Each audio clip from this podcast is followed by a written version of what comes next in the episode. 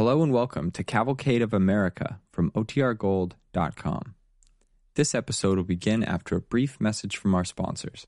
Mom deserves the best, and there's no better place to shop for Mother's Day than Whole Foods Market. They're your destination for unbeatable savings, from premium gifts to show-stopping flowers and irresistible desserts. Start by saving 33% with Prime on all body care and candles. Then get a 15-stem bunch of tulips for just $9.99 each with Prime. Round out Mom's menu with festive rosé, irresistible berry chantilly cake, and more special treats. Come celebrate Mother's Day at Whole Foods Market.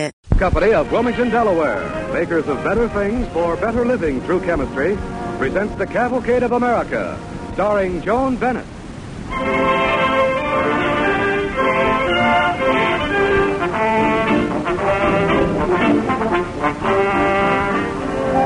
Now we present Miss Joan Bennett as Abigail Scott Duniway.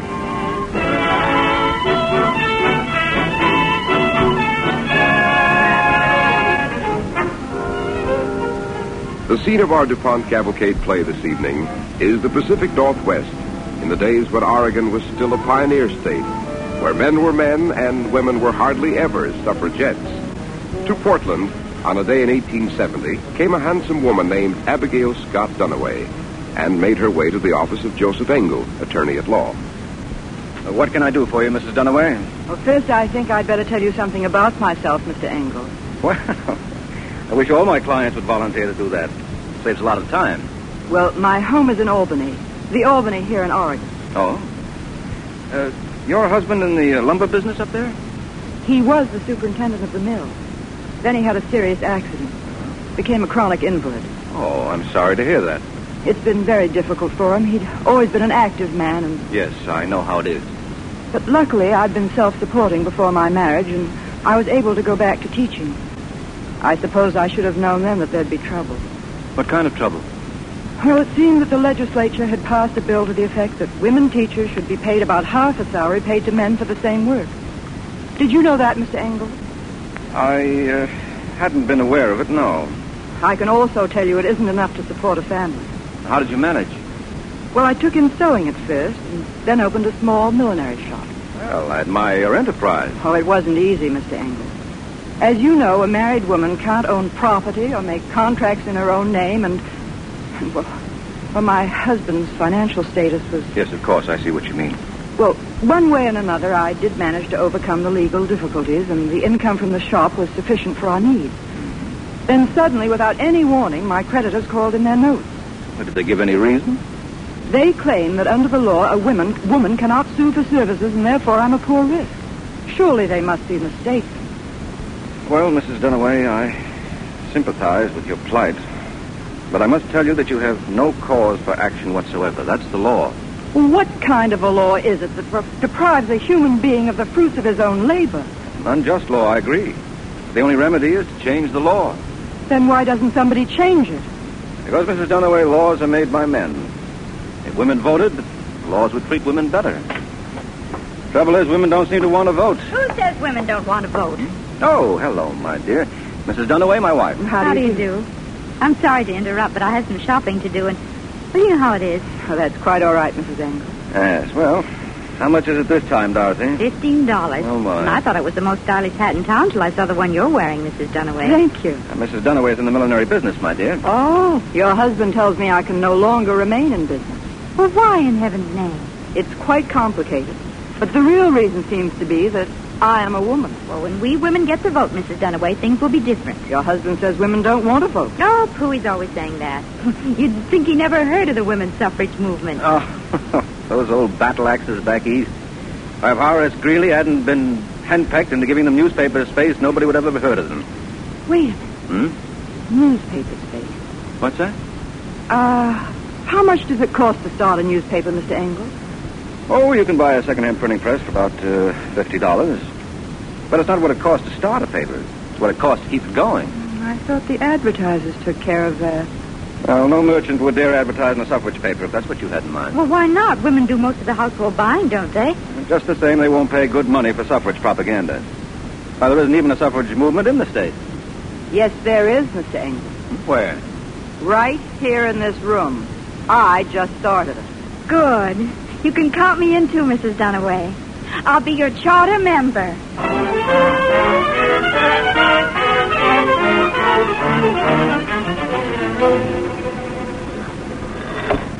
Nine hundred and fifty-one, nine hundred and fifty-two, nine hundred and fifty-three, nine hundred and fifty. Stop the press, stop the press. What's the matter? Is something wrong? Look at these. Orders for advertising. Miller's Emporium, the Elite Cafe, Horton's Grocery Store. And who do you think bought a whole page? The Lucky Throw Saloon. Dorothy, you didn't actually go into that saloon, did you? Well, why not? Oh, what a child you are. Don't you know that ladies never go into such places? Well, there was a sign right over the door. It distinctly said ladies' entrance. That's merely a figure of speech, Dorothy. Oh, but there were three charming ladies there, actresses.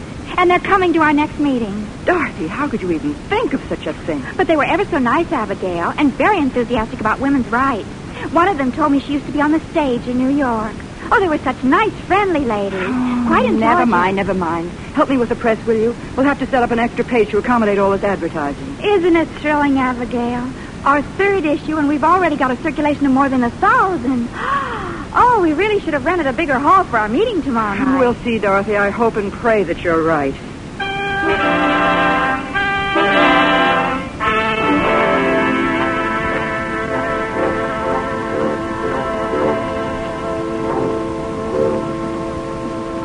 I don't understand it.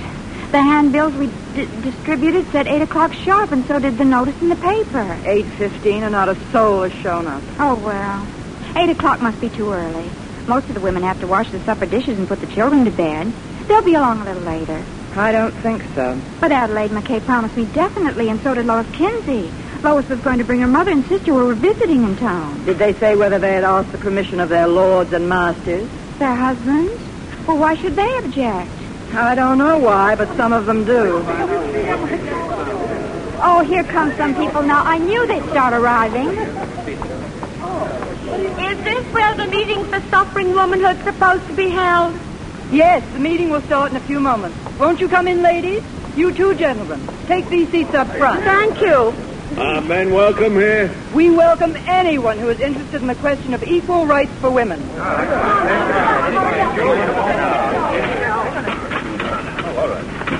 Well, Abigail, shall we call the meeting to order? I suppose we may as well.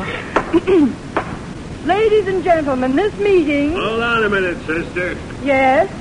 Don't take up school so early. You got too many empty seats in this hall. Hey, you want I should fill them up for you? I'm afraid I don't quite understand. Well, you see, it's like this, ma'am. Like getting a bunch of stevedores to a meeting. You gotta persuade them a little. By violence, mean? Oh, no, ma'am. They know me too well to put up a fight. How about it? All right, good. Go ahead. Fill up those seats.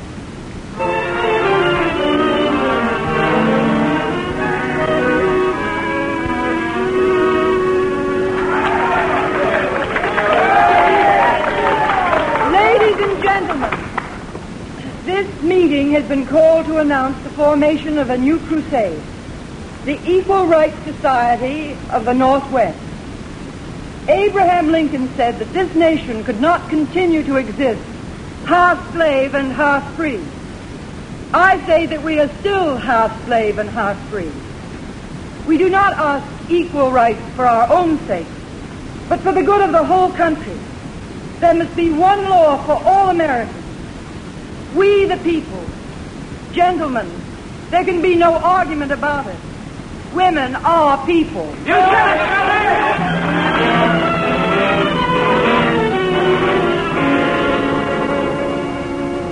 More coffee, dear? Shouting. Scandalous. But, darling, I made it in the usual way. Oh, not your coffee. This poisonous newspaper, the New Northwest. I uh, never heard of it. Is it published here in Portland? Here in Portland, to the everlasting shame of an otherwise fair community. Oh, then you must write an editorial about it in your paper, dear. It's your duty. I've already written several editorials about it. Haven't you read them? You know I don't understand politics, dear. Well, thank heaven for that. But you'd think a man's own wife would take a little more interest in the newspaper he publishes. What's wrong with the other paper, dear? To begin with, it's published by a female. Hmm, how bold of her. Brazen is the word. Yeah, just listen to this. Mr. Pomeroy, the publisher of the Daily Courier, expresses his doubts that women are people. Since Mr. Pomeroy's mother was presumably a woman, he thereby renounces his membership in the human race. Let us hope he will soon return to the fold and stop making a monkey out of himself. oh, what's funny about that? Oh, oh, oh, I'm sorry, dear, but it just struck me that way. Now, look here. You haven't been hit by this votes for women bug, have you? Oh, dear, no. Well, you see that you don't. And I forbid you ever to read this disgraceful rag. But, Nat, shouldn't I read it? Otherwise, how am I to understand your editorial? Great Scott. What is it, Nat? Why, you've just made me realize what I've been doing. By writing editorials against her, I've been advertising a wretched paper. Then you'd better stop writing them, Nat. I'll do more than that. I'll stop her. Oh? How? Don't worry, you wouldn't understand. You're a woman.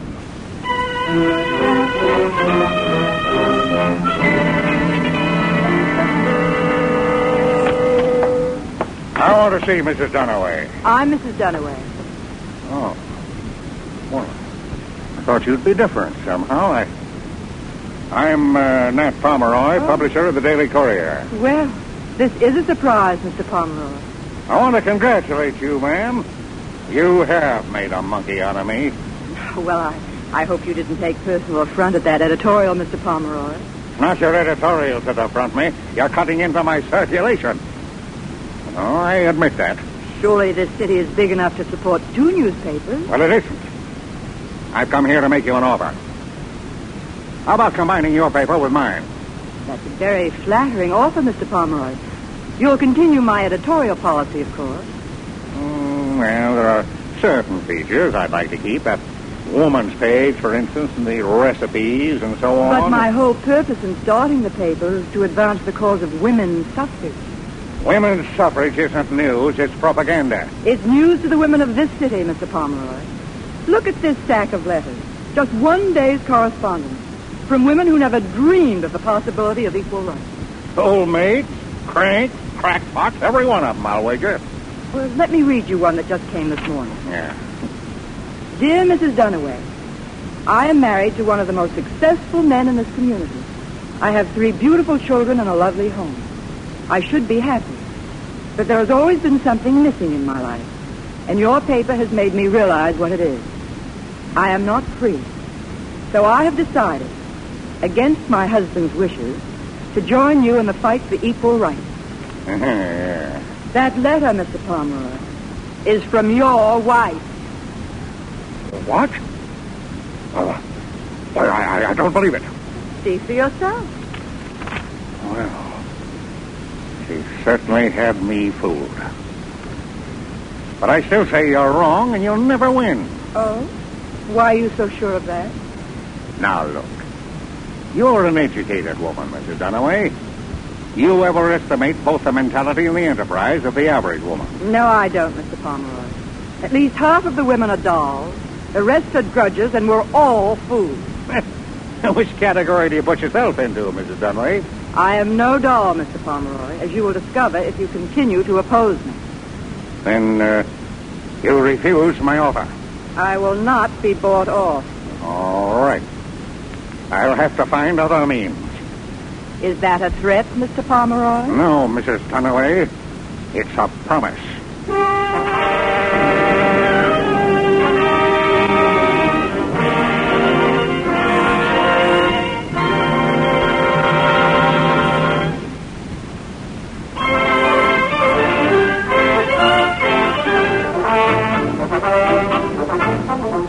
Play continues, Abigail Scott Duniway, played by Joan Bennett, is preparing to meet the challenge of a rival publisher who has threatened a fight to the finish against her newspaper, The New Northwest, and its editorial policy, Equal Rights for Women.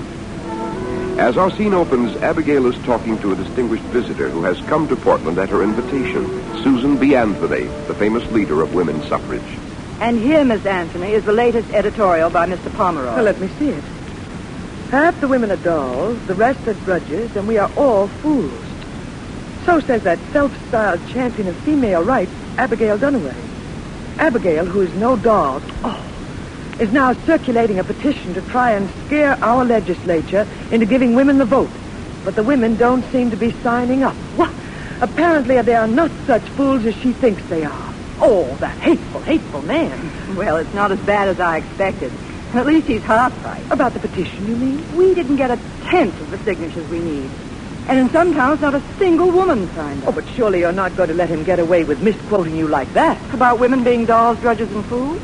I said it, and it's the truth. Mrs. Duniway. Yes, I'm afraid we're fools to think they want it to be anything else. We've made the women aware of the suffrage movement, but they aren't doing anything about it. Oh, excuse me. I didn't oh, know. Oh, it's all right. Come in, Dorothy. I want you to meet Miss Susan B. Anthony, president of the National Society for Women's Suffrage. Miss Anthony. Miss Anthony, may I present my friend, Mrs. Engel? How do you do? Oh. We were discussing our big problem up here in the Northwest, sir. Oh. Yes. Uh, tell me, Mrs. Duniway, what are you doing besides publishing your journal? Well, we have the Equal Rights Society here in Portland and several branches elsewhere in the state. Oh, you talk as if it were a sewing circle. Have you organized any hunger strikes? Hunger strikes? In the jails, I mean. Surely some of your ladies have been arrested. Why, no. Why should they? Every great cause must have martyrs, Mrs. Duniway. And suffrage is a great cause. But surely the appeal to reason is... You can't get the following you need by appeals to reason. You must stir the women up to a pitch of rebellion. But we need women who are statesmen, not rebels. We must be resolute, but in a manner to enlist confidence and command respect. I see. May I ask how many recruits you've gained by this method? Very few. Am I correct? But we're only beginning. Mm-hmm. And you've done quite well. I must say I admire your newspaper. You have an amazing grasp of the principles of the suffrage movement. I note, however, that you seem to have overlooked the question of temperance. May I ask why?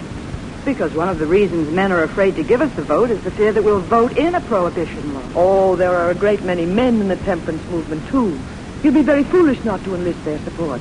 In fact, it's my opinion that you can't win without it. I do respect your opinion, of course, Miss Anthony. Good. And now you'll be happy to learn that I've decided to grant you a charter in our national organization. And don't count too heavily upon the printed word. Go out and stir up the multitudes. Go to towns and villages, to the grassroots of this great territory. And don't relent until every man, woman, and child has heard our message.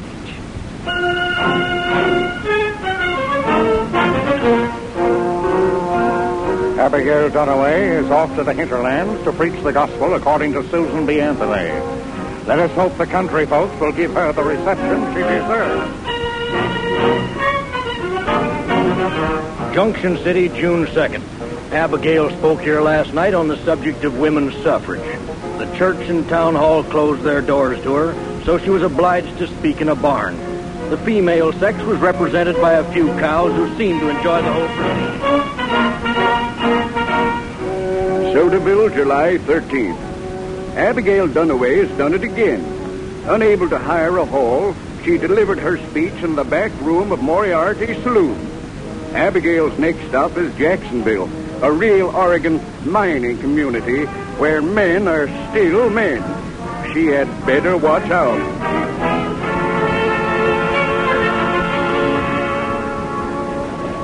Jacksonville.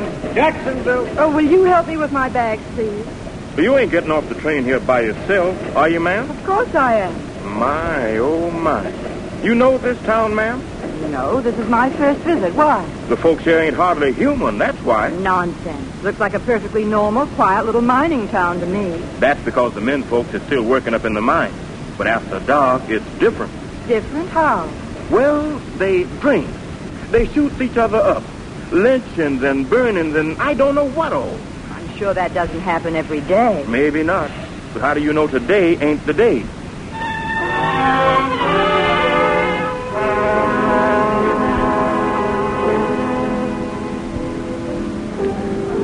Hey, look what's coming down the street. Where? Ain't she the pretty one? Say, lady, can I carry your bag? Can you gentlemen direct me to the home of the Reverend Huckins? Uh, sure. Want me to take you there? Uh, just down the street, lady. Uh, the first white house with the fence. Thank you. I think That's all right. By God. My God.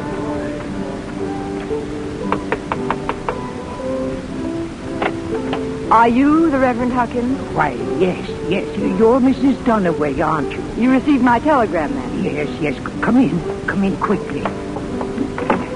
Excuse me, I'll just draw these blinds. You seem upset about something, Reverend Huckins. Oh, Mrs. Duniway, I, I tried to reach you in Soderville after I received your wire.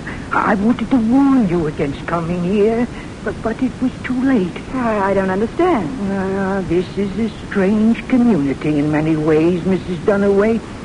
There are some God-fearing men and women here, and as a minister of the gospel, I've tried not to despair of the others, but, oh, it's difficult, difficult. One must expect a certain amount of rough behavior in a raw pioneer community, Reverend Huckins. I've spoken in many such towns, and I assure you I was received everywhere with the greatest respect. Uh, Jacksonville is different, Mrs. Duniway. You simply have to take my word for it. I'm not afraid, Reverend Huckins. But if my presence here embarrasses you... Oh, no, no, no. Now, th- there's only one hotel, and it, it's, well, it's out of the question. You- You'll be safer here than anywhere else. Oh, but I strongly urge you to take the next train back to Soderville. Oh, thank you for your concern, Reverend Huckins, but I came here to speak for the suffrage movement, and I will not leave until I have done so.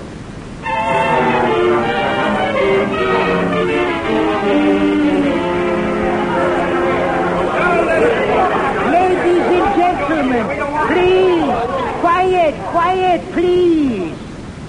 Ladies and gentlemen, I have the honor to introduce a brave noble woman who has come here to address the people of this community on a subject that, whether you agree with her or not, should be of great interest to us all.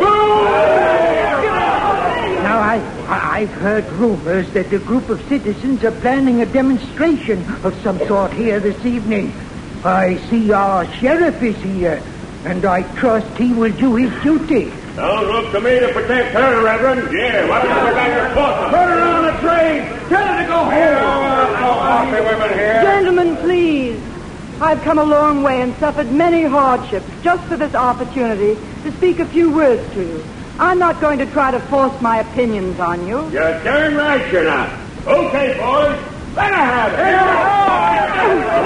Oh, no, stop. Stop, please, please. No. Mrs. Duniway, come with me quickly. I, I have a carriage waiting in the alley. I will not run away. I will not. Listen to me. You call yourselves men. Look at your handiwork. A woman dripping with filth and rotten eggs. You oppose woman's rights in the name of chivalry. And this is what your chivalry amounts to. To humiliate. To hurt. To keep at all costs your tawdry little masters. Women of Jacksonville, take a good look at me. I am the symbol of the degradation of womanhood under the law. What they have done to me here tonight, they do to you a thousandfold each day in the form of injustice and tyranny. Women of Jacksonville, fight to end this blight on our democracy.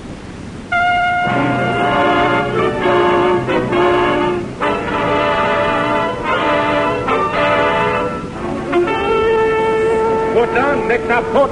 Why, Mrs. Duniway, I didn't know you were on this train. Mr. Engel, what a pleasant surprise. I suppose you've heard of my reception by the gentlemen of Jacksonville. Oh, yes, indeed. The whole state is up in arms about it. Even old Pomeroy ran an editorial lambasting them and praising your courage. Oh, not my arch enemy, Mr. Pomeroy, surely. Yes, just so. That speech was magnificent. And my wife wrote me that so many women showed up to join the club, they had to print up a new batch of forms. Oh, I can't wait to hear her tell about it. Well, she's meeting me at the station. You... Oh, we're coming in now. There's such a crowd on the platform, I, I can't see it. Brass band and all that bunting. Wonder what they're celebrating. There's a banner of some sort up there. Can you see it, Mr. Engel? Well, I'll be darned. What is it? says, Welcome home, Abigail. What? Yes, looks like you're the heroine of the hour.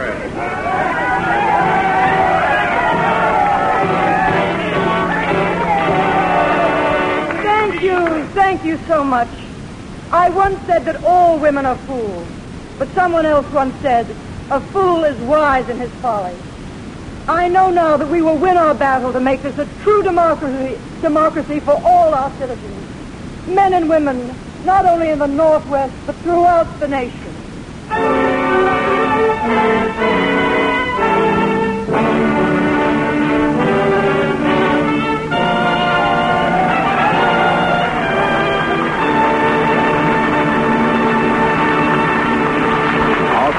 Joan Bennett and the Cavalcade Players for tonight's story. Ladies and gentlemen, the month of April has been set aside as Cancer Control Month. Guard your family against cancer by joining the 1951 Cancer Crusade. Mail your contribution to Cancer, care of your local post office. Next week, the star of the DuPont Cavalcade will be Robert Montgomery.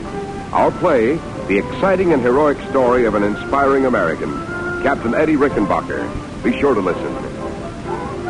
Tonight's DuPont Cavalcade was written by Robert Tallman. Music was composed by Ardon Cornwell and conducted by Donald Voorhees.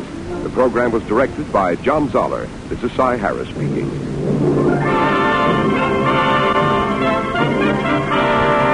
Don't forget next week, Robert Montgomery in The Raft.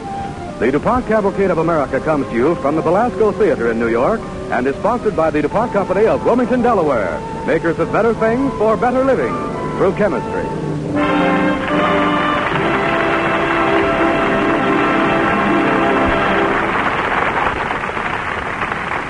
Laughter reigns and Baby Snooks is queen. Hear her on NBC.